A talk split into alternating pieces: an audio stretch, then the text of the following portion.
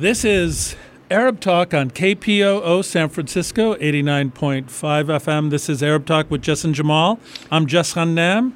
And this is Jamal Dajani. Jamal, we got a lot to talk about today. We're going to be talking about the uh, massacre and uh, terrorist attack that occurred in Las Vegas. And then we get, we have a couple of guests later on. But I think my question to begin with today is, you know, first of all, our, our hearts are heavy today with the unspeakable at times, tragic, disgusting, uh, horrific loss of life that took place in Las Vegas this past week. I mean, the carnage that was inflicted on those innocents is just hard to wrap your mind around.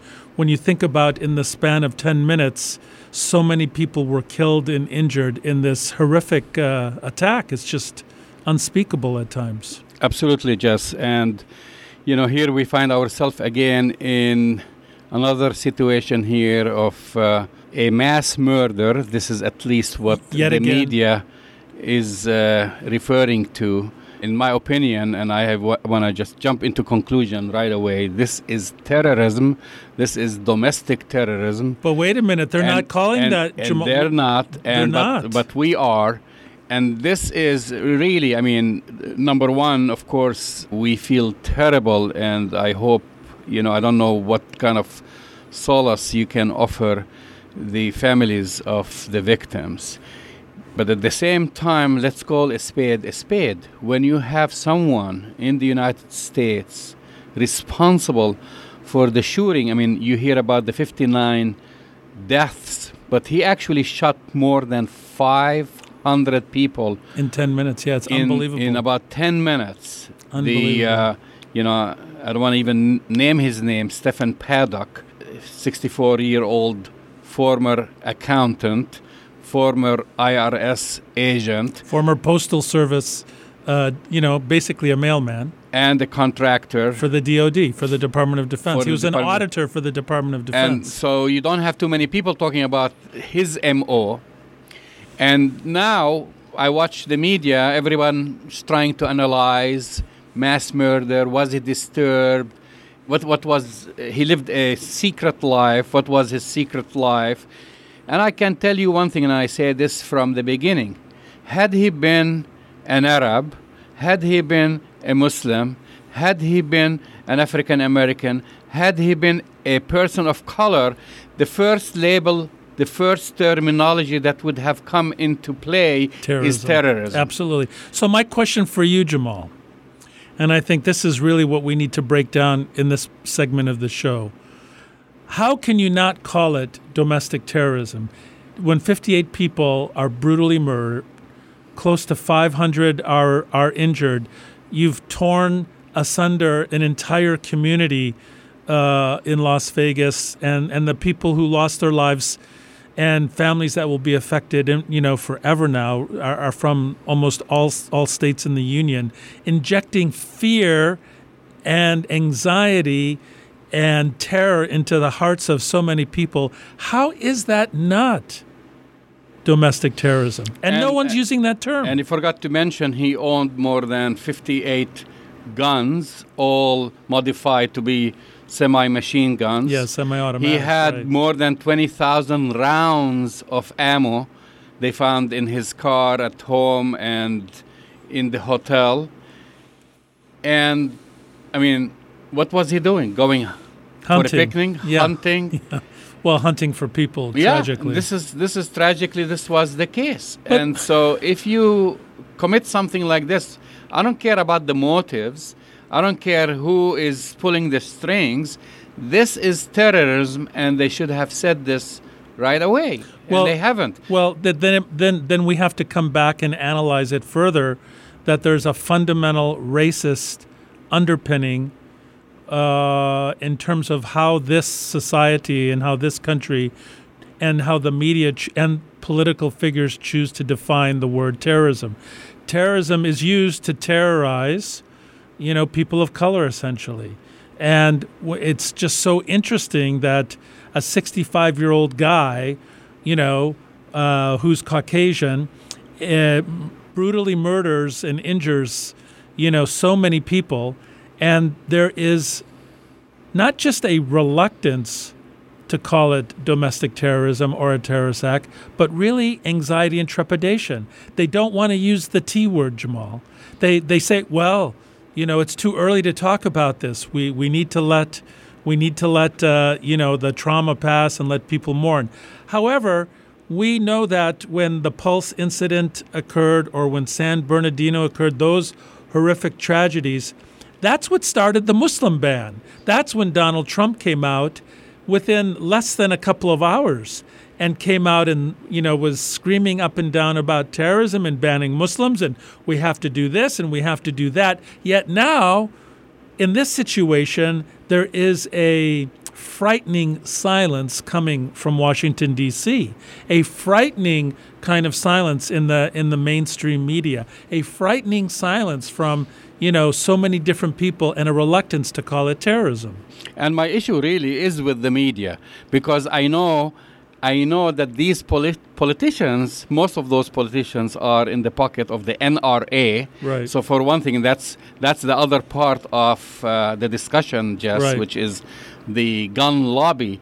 And uh, I've done some digging around, and interesting, uh, interestingly enough, there are websites that you can easily research, and I recommend to all of our listeners in the San Francisco Bay Area and uh, in, in the entire country, those who are listening to us online and those who are watching us on Facebook Live, you can actually go to certain websites. You know, you could go, you could use the politico.com website. That's a That's, good one. one. And you can enter the name of your representative, and then uh, you can look at the how much money they receive from the NRA, the gun lobby, and and why we're having this issue that this country has more guns than people, you know, or more guns with people than the people themselves. And so I did some digging around because, you know, you hear all these people who are offering their condolences and shedding crocodile tears when they are the ones who stand in, in the way of any legislation to prevent terrorists like him from acquiring these type of guns and this ammo. So here you go, you know, we start with Speaker of the House, Paul Ryan. Yes. This year alone, $171,977 from the NRA. Wow. And, and, and, and, and you could go down the list. Ryan Zinke from Montana, $79,000. Wow. Arizona, Martha Mc- McSally, and you can go down. And I'll go to California, where we are, where we are broadcasting from. Kevin McCarthy received forty-two thousand dollars. California District District Twenty-three. Ken Calvert from District Forty-two in California, thirty thousand eight hundred forty-three dollars it's ridiculous. You know, the gun lobby, I mean, the figures are just Astronomical. astronomical. yeah, it's true. Five million nine hundred thousand dollars given in 216 in the year 2016 Wow. to Republicans. Democrats received 106,000. so, well, you know, combined 6 million dollars Wow. those representatives who are supposed to look after the interest of the average citizen received from the NRA, the gun lobby, and then we wonder why you can't pass any legislation. And and I have to say, you know, for our listeners, uh, you know, because the big discussion becomes usually, well, you're against the Constitution, you're against uh, uh, against the Second Right Amendment. I'm not. I, am not against the Second Right Amendment, but I think when the Second Right Amendment was written, they didn't intend to have 60 or 58 machine guns for the average citizen. No, it was really about arming a militia. It had to do at that time with with the right of of uh, people at that time to be properly armed as a militia to protect this brand new country that had just formed, and the intent was self-defense. No one can make the argument that what happened in Las Vegas that night had anything to do with the original you know, intention of the Second Amendment, obviously. So the fact that this guy was able to do what he did without any kind of oversight. I mean, the other thing that's kind of interesting, Jamal, is, and I, I'm, I'm, I'm kind of asking you this question how did he load 23 weapons and tens of thousands of rounds of equipment into his hotel room? Like without anybody noticing that. I mean, there's there's all these very difficult questions that, that have to be addressed. Now, we should talk about the racism issue in terms of the media, and I want to get your opinion on this. I mean, even though it has been debunked by the sheriff, by the FBI, by Homeland Security, the guy that did the mass murder act of domestic terrorism in Las Vegas was not Muslim, was not part of ISIS, was not part of Al Qaeda, had no connection whatsoever. You still see conspiracy theorists and people all over Twitter, Facebook, blog sites saying that this is an inside Al Qaeda job, an inside Daesh job, an inside ISIS job, that he was secretly Muslim, that he had a Muslim connection because of his, his girlfriend who's in the Philippines, and we know the Philippines is full of ISIS. I mean, the amount of conspiracy theories still to create this atmosphere of Islamophobia and targeting Arab and Muslim communities for this act that this this crazed guy did still exists. Is this a racism issue? Is this a xenophobia? What is this, Jamal? Well, uh, I am really not paying too much attention to the, uh, uh, I guess, uh, rumors that they're trying to create, the distraction they're trying to to make. You know, the uh, trying to find a way to link him uh, with a Islamic organization somewhere. of course, we know that at least one website, which is indirectly linked to ISIS, claimed him, but that's what ISIS does. Uh, you know, trying to c- capture some attention because they're on the retreat to, to, to, claim anyone who does harm to to innocence. To innocent, yeah. It, you know, that's that's this is the way how they uh, you know recruit people. But what I, I, I, again I take it back. You you said uh, before that you said something about the uh, you know you said something about the uh, the sheriff department, but uh, you know I have to disagree a little bit on the way they presented it because their statements have also been confusing. Yeah. You know, when they say, well, we can't believe that he managed to do this all by himself. Right. Or without some connection. They cast doubt. I mean, people are still in disbelief. They just don't want to, they don't want to accept that your average dude next door could do something as heinous as as this and therefore it has to have a connection to either some weird group some Muslim somewhere, right. some foreign country, and and and that's the disbelief. While when you do have that connection, supposedly, or right. even by name, because we know that they've made some mistakes, they jump all over it, and that's that's uh, something I would say as far uh, uh, as far as how this has been unfolding. Right. But really, the culprit is is the media. The culprit, in my opinion, is the way people are presenting it. Right. You know, and and I have some questions. People uh, are are writing us, and again, I want to remind our listeners: you're listening to Arab Talk on KPOO San Francisco 89.5 FM, but we have uh, several viewers on uh, Facebook Live, Facebook Live, and also uh, online listening to us.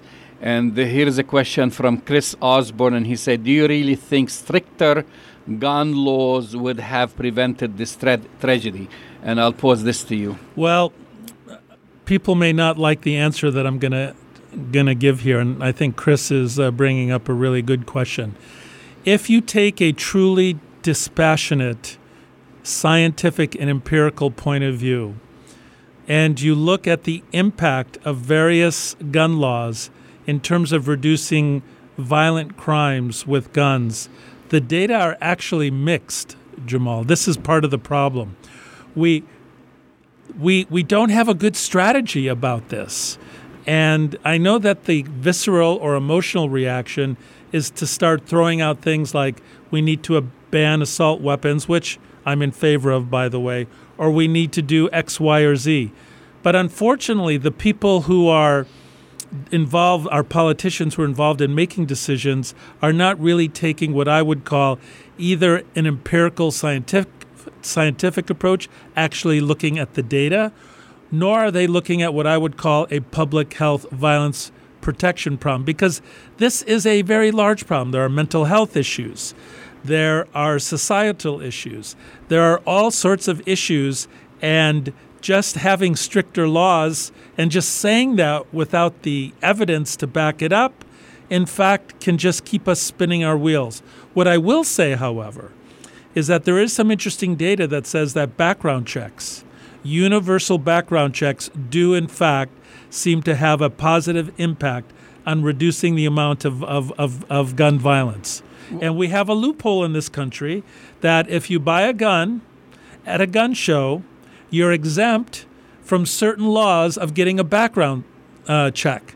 So that's that's the been one of the biggest loopholes in our country right now is that you can right now go and buy buy guns in certain circumstances and in many states and not have to go through a background check. So in my humble opinion, we need to be scientific, we need to be thoughtful, we need to use policies that are based on science, and we need to do things that that can kind of legitimately, you know, really help this situation rather than just on the one hand, throwing up our arms and saying nothing works, that's not true, or going all in and saying, you know, we have to get rid of the Second Amendment. Neither extreme is really the answer here.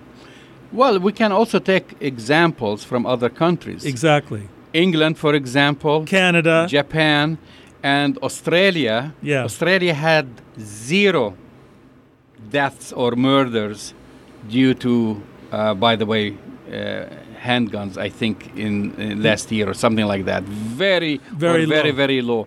Similarly, in countries like Japan, I mean, you know, people are gonna say, well, you have to compare apples with apples. You know, the United States is not Japan, it's not Australia.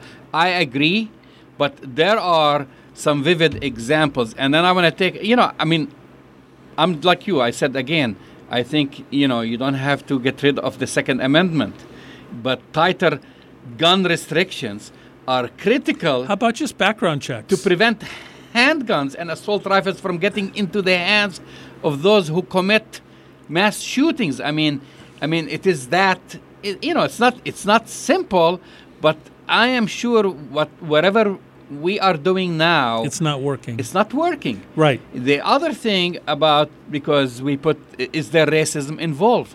Involved. Yes, I believe that there is racism in the way we uh, you know, people in the media and others identify the perpetrators, but also there is a historical racism. Just what's that? You know, well, I give you an example. You know, uh, the whole gun ownership policy has possessed racist undertones way before. You know, well before the Second Amendment proclaimed Americans have the right to to bear arms.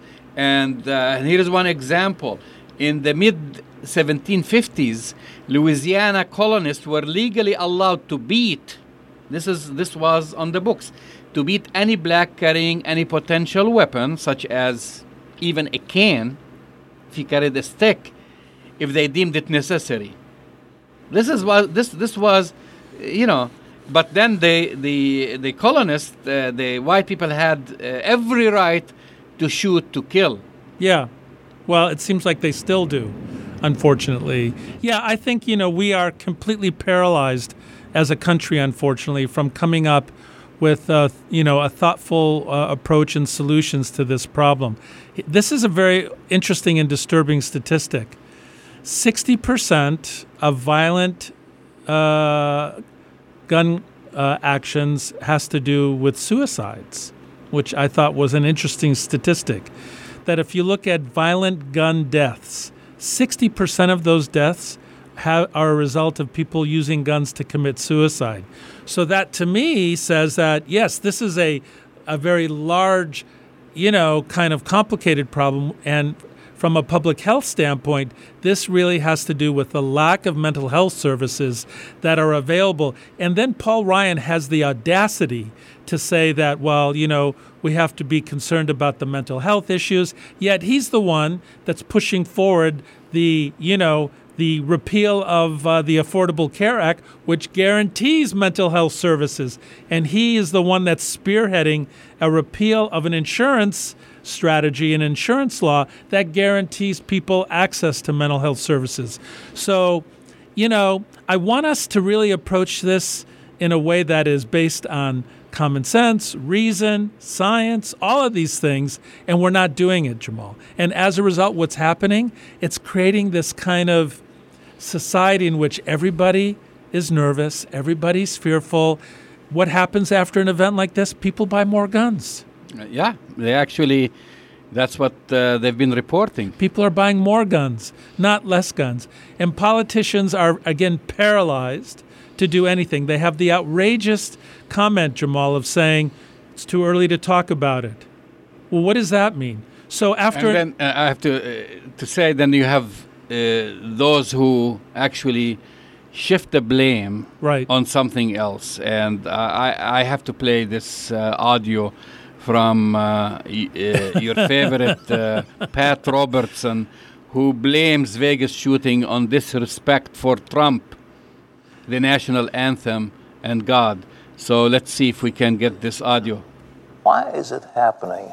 You know, what I'd like to give you is the fact that we have disrespect for authority.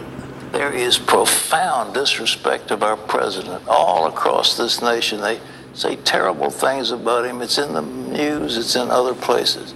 There's disrespect now for our national anthem, disrespect for our veterans, disrespect for the institutions of our government, disrespect wow. for the, the court system, all the way up and down the line, disrespect. And when you lose that kind of respect, you lose this authority. But more than anything, until there is biblical authority, there has to be some controlling authority in our society. Sharia and law. There is none. And when wow. the, there is no vision of God, the people say, there's no vision of God, the people run amok. When there's no vision of God, the people run amok. And that we, we have taken from the American people the vision of God, the whole idea of reward and punishment an ultimate uh, judge of all our actions. We've taken that away. And when there is no vision of God, the people run amok. Uh, Jamal, I don't even know what to. The, there's that that in my mind is almost as disturbing as the murderer himself, this terrorist who committed this act of d- domestic terrorism, that Pat Robertson has to, really had the audacity to say that the reason that what, what happened in, in Las Vegas has to do with lack of respect of Donald Trump, lack of respect of authority, and he actually, this goes to our show from last week, he actually says that he, he actually. authority is talking about. No, but he's actually advocating for Sharia law. That's right. And and this is the kind of thing that we're talking about, Jamal.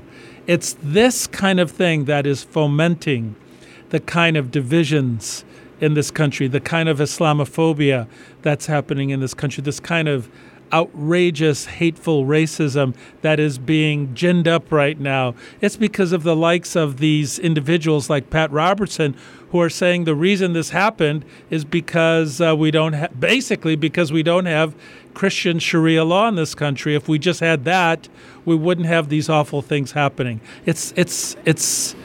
I, I can't. I don't even know what to say to this anymore, Jamal. It's it's like stunning that he would have the audacity to say something like that. You're absolutely right, and that's why I wanted to play that soundbite, or longer than a soundbite. But uh, you know, people like him reach millions, millions, and this is the mentality, uh, you know, that many people kind of espouse uh, in this country. We are uh, actually we have few announcements to make, and we're gonna then take a break here. Take yeah. a break, but there are many things going on in the Bay Area uh, this uh, weekend and uh, then next weekend uh, for the community here. One on uh, this coming Saturday, the Arab Cultural Center uh, Festival. Festival. It's going to be uh, at Union Square on Saturday between 11 a.m. and 6 p.m. It's a great event, Jamal. Anything Arab, culture, music, food, get a taste of of the Arab world right here in San Francisco. It's it's really a fantastic opportunity to broaden your horizons, to eat great food, listen to great music, and kind of you know break out of your uh, your routine. So it's uh, Union Square this Saturday, and uh, it's going to be a beautiful day. It's going to be from 11 a.m. to 6 p.m.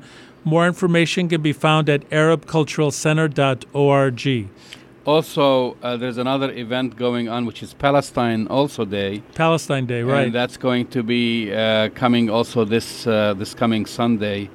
Also, uh, And where's that gonna be? You know, and uh, that is uh, going to be at uh, Is Gol- that Golden Gate oh, Park. is that the Hall of Flowers? The Hall of Flowers. So you Great. have like a full weekend, Saturday and Sunday. so you have uh, Palestinian and Arab immersion this weekend. Okay, that's this this whole you know this whole thing. There is also the Gaza 5K race. yes, and we're going to be hearing about and that. we're going to be hearing about that. So we are going to take a short musical break, and uh, we are going to end our broadcast on uh, Facebook Live. But you could continue to listen to us, of course, right here on KPOO San Francisco, 89.5 FM, or go to the KPOO.com uh, website and listen to the stream. So we are going to be taking a, sh- a short musical break, and we will be right back.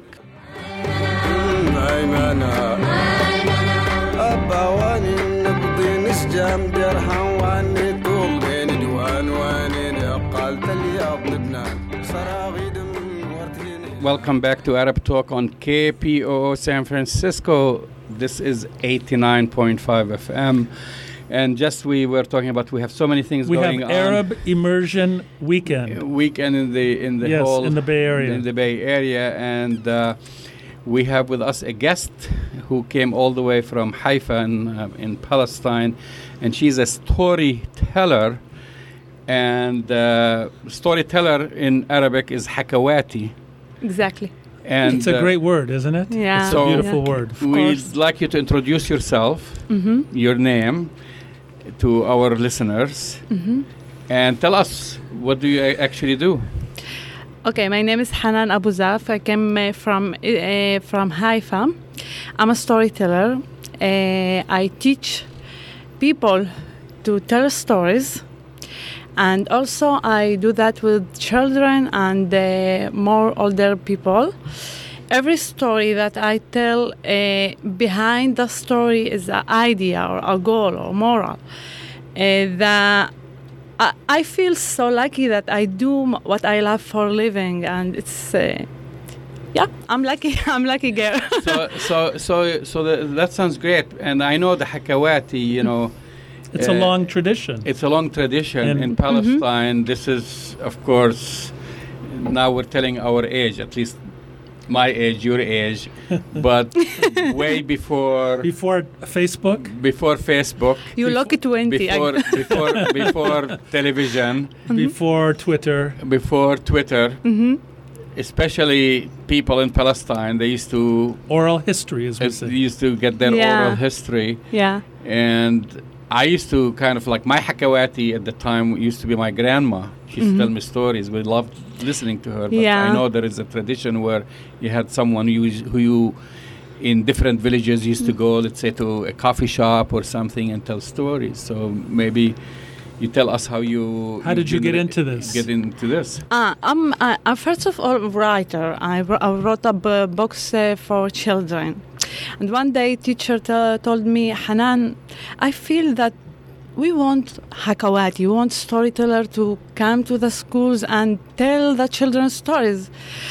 I, wow, I have an idea. I want to be a hakawati.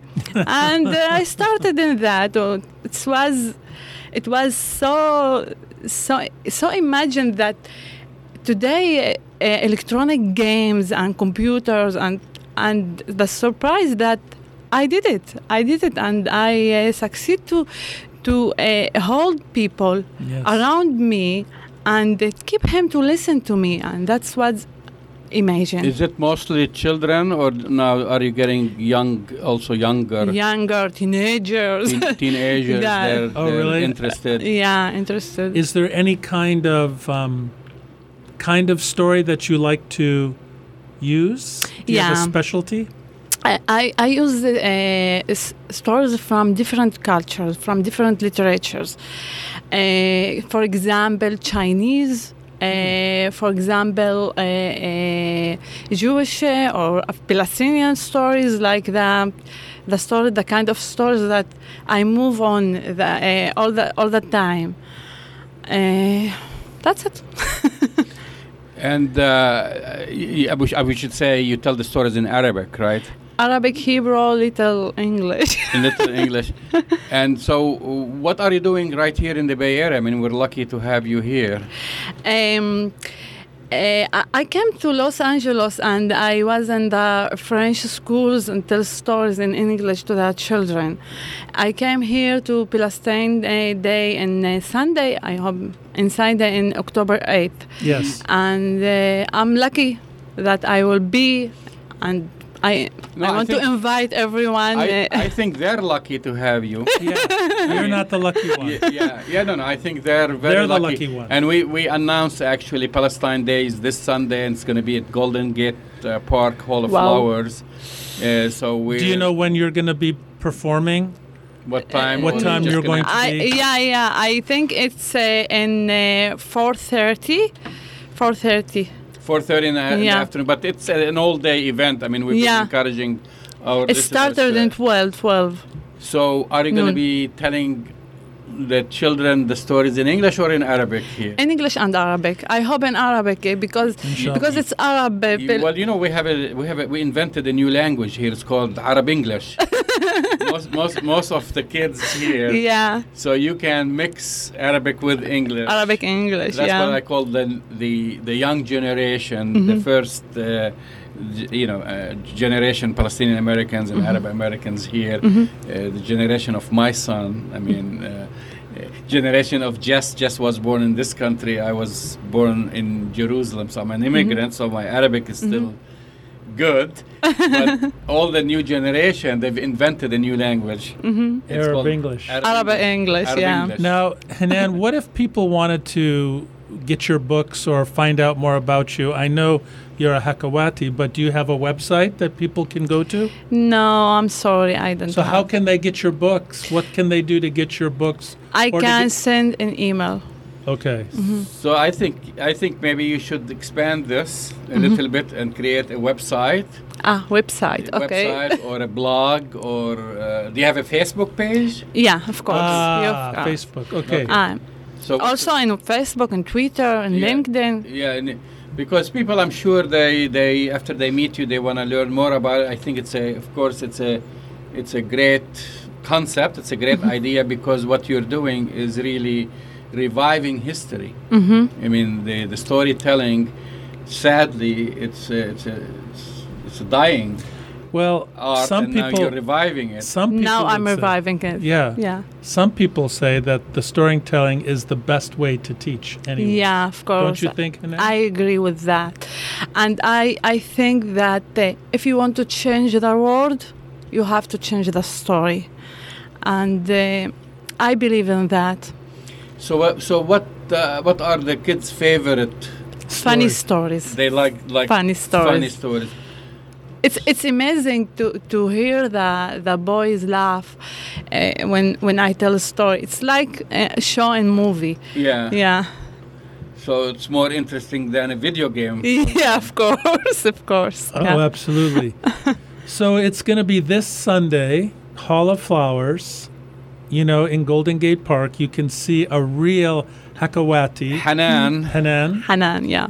and look for Hanan right in the Golden Gate Park. Put a big sign, say, where is the Hakawati or where is the storyteller? Mm-hmm. I encourage all our listeners to go to Golden Gate Park, Hall of Flowers. this Sunday. She'll be there about 4 o'clock, but you could arrive a little bit, a little bit earlier. And remember one thing Hanan came all the way, All the way from Palestine. from Haifa, all the way. This is a long trip. Mm-hmm. Mm-hmm. Okay. Uh, Hanan, anything you'd like to share with us? Anything else? I just want to invite all the people that listen now to the interview. Please come to Palestine Day. All right. And thank you so much. All right, great. We're going to take another another short musical break. You've been listening to Arab Talk on KPOO San Francisco, and when we come back, we have another guest on the phone all the way from Washington D.C. This is Arab Talk 89.5 FM. This is KPOO. Stay right here.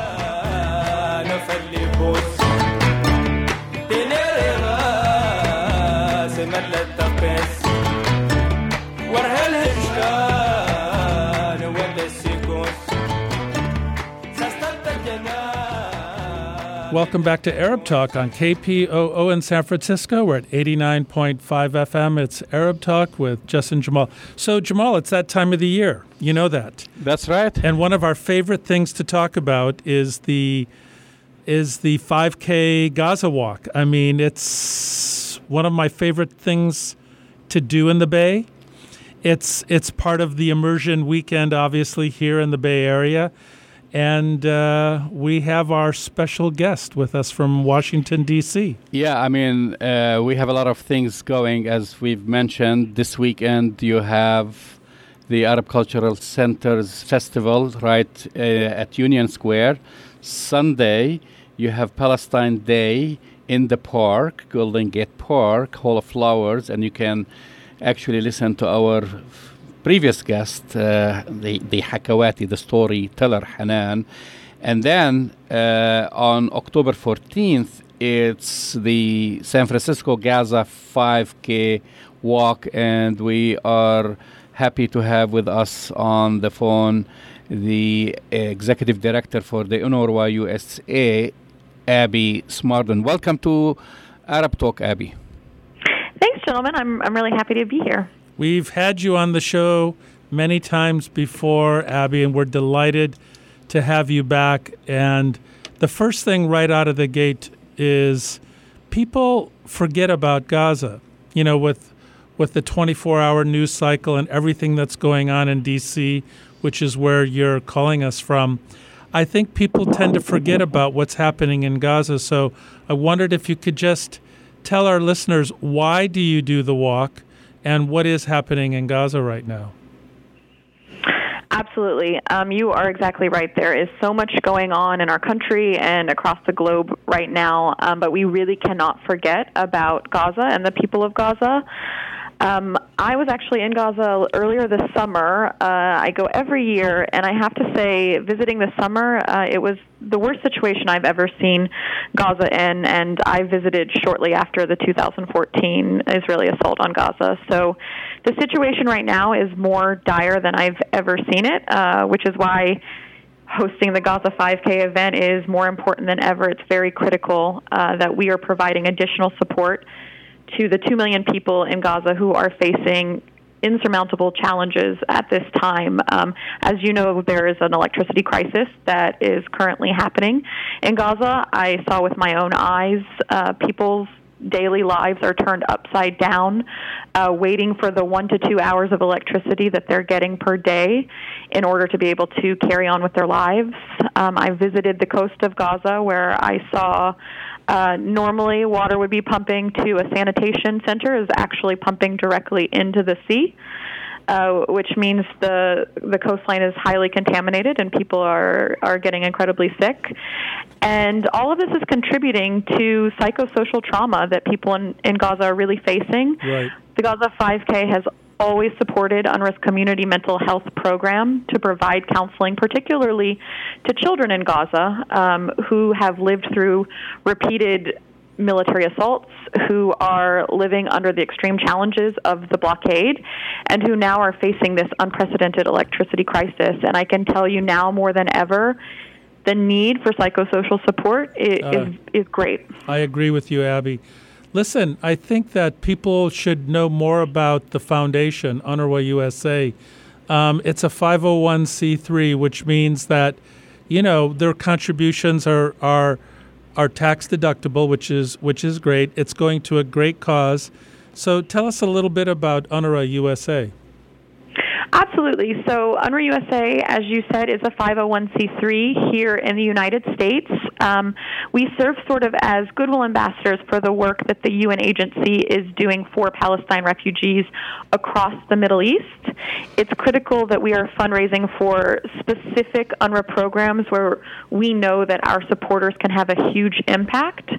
It's also critical that we're doing a lot of outreach, education, awareness building uh, around the issues that Palestine refugees face, particularly the human rights violations that refugees are facing, particularly around the idea of educating the U.S.